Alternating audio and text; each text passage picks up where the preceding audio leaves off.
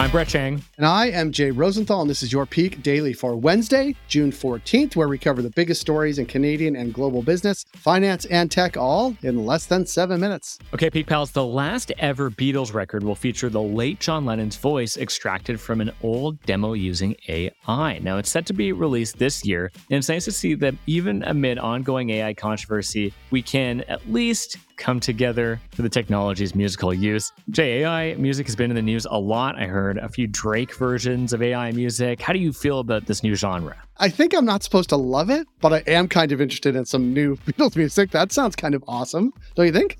Yeah, I guess so. But like the Drake songs that I've heard, it's clear to me that it's not Drake. Like there's just something wrong about it. And I'm not sure that will always be the case, but at least to now, I have not been that impressed. There's people saying, oh, this Drake song is a banger. It's just like a nice beat that anyone can make and you just happen to put these like AI Drake vocals over it, but it doesn't have that same Drake flair, you know what I mean? So it's Drake ish, and this will be John Lennon ish. Is that what I'm to expect? I think that is definitely what you should expect. I don't like it. I'll come out and say it right now. I think that it's just watering down the art of music and that we should be okay that John Legend died, or John Legend. John Legend is still oh alive. Oh my God, John, John Legend died.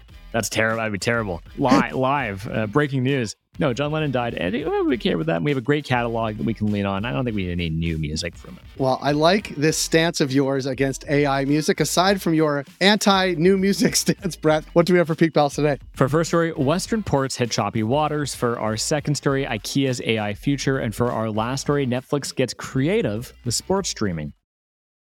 For our first story, one of the world's least efficient cargo ports is now facing the unimaginable, becoming even, I guess, less efficient. Brett, that sounds like trouble for the supply chain. What is going on? Yeah, so it absolutely does. BC port workers, represented by the International Longshore and Warehouse Union, the ILWU, voted to authorize a strike if they are unable to reach a new bargaining agreement with their employer, the BC Maritime Employers Association, the MEA. The two sides have been engaged in increasingly tense negotiations after their old agreement expired in March, with over 99% of workers voting in favor of a strike. Now, the ILWU is demanding substantial wage increases as well as protection from the threat of automation stemming from the Port of Vancouver's proposed new terminal. And it matters because a strike would disrupt operations at both Vancouver and Prince Rupert ports, two of Canada's busiest ports that collectively handle $350 billion in goods annually. In total, 16% of Canada's total traded goods move through these Western ports. Now, Perrin Beatty, CEO of the Canadian Chamber of Commerce, warned that it would take less than two weeks for a strike to impact Canada's supply chain.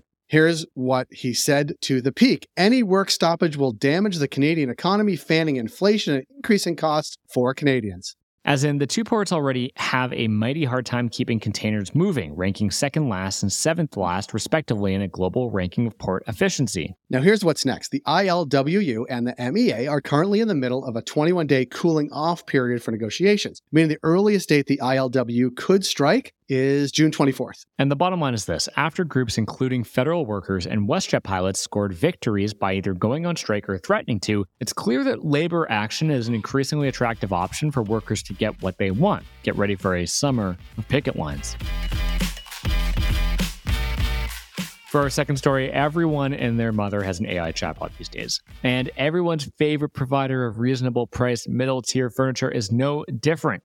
I like that intro, Brad. Here's what's driving the news IKEA is increasingly training call center workers in the art of interior design as it looks to provide more home improvement offerings while pawning off basic customer queries to an AI bot named Billy yes, like like the famous bookcase of which I swear we've gone through 20 of these over the past 20 years. Yeah, I've gone through another 10. In certain markets, customers can book 45 to 60 minute video calls for interior design advice or up to three design consultations, including a floor plan and 3D visuals. Since 2021, Ingka, the largest franchisee of IKEA stores, has trained 8,500 call center workers as interior designers, while Billy has handled 47% of call center questions. And this is all happening because IKEA is betting big that virtual shopping experiences are the way of the future and believes that AI can help bring it about, both by creating new ways to shop online and by freeing up humans to sell.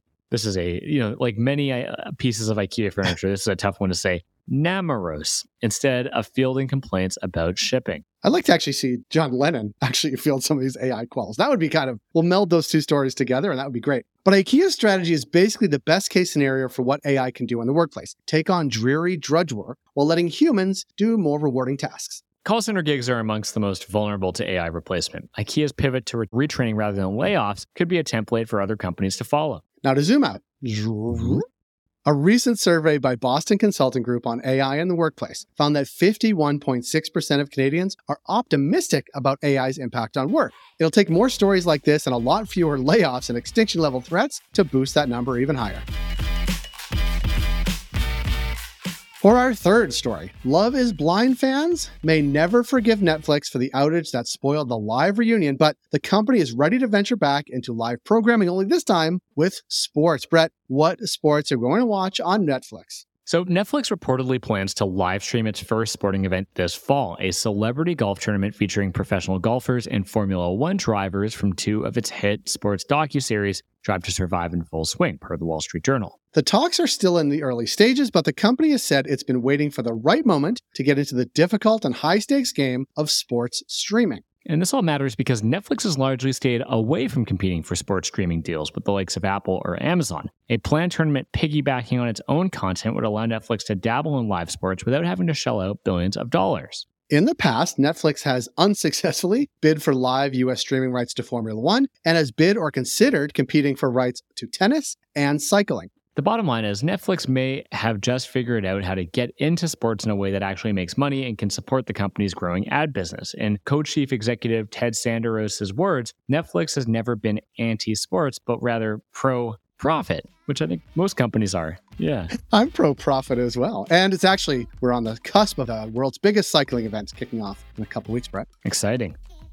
Peak Pals, thanks for making us the most listened to business news podcast in Canada. If you got a second, why not follow this podcast on your app of choice and leave us a review? And if you want more Peak, make sure to subscribe to our daily newsletter at readthepeak.com. Thank you, Brett, and have a great day, Peak Pals. When you give me shockwave.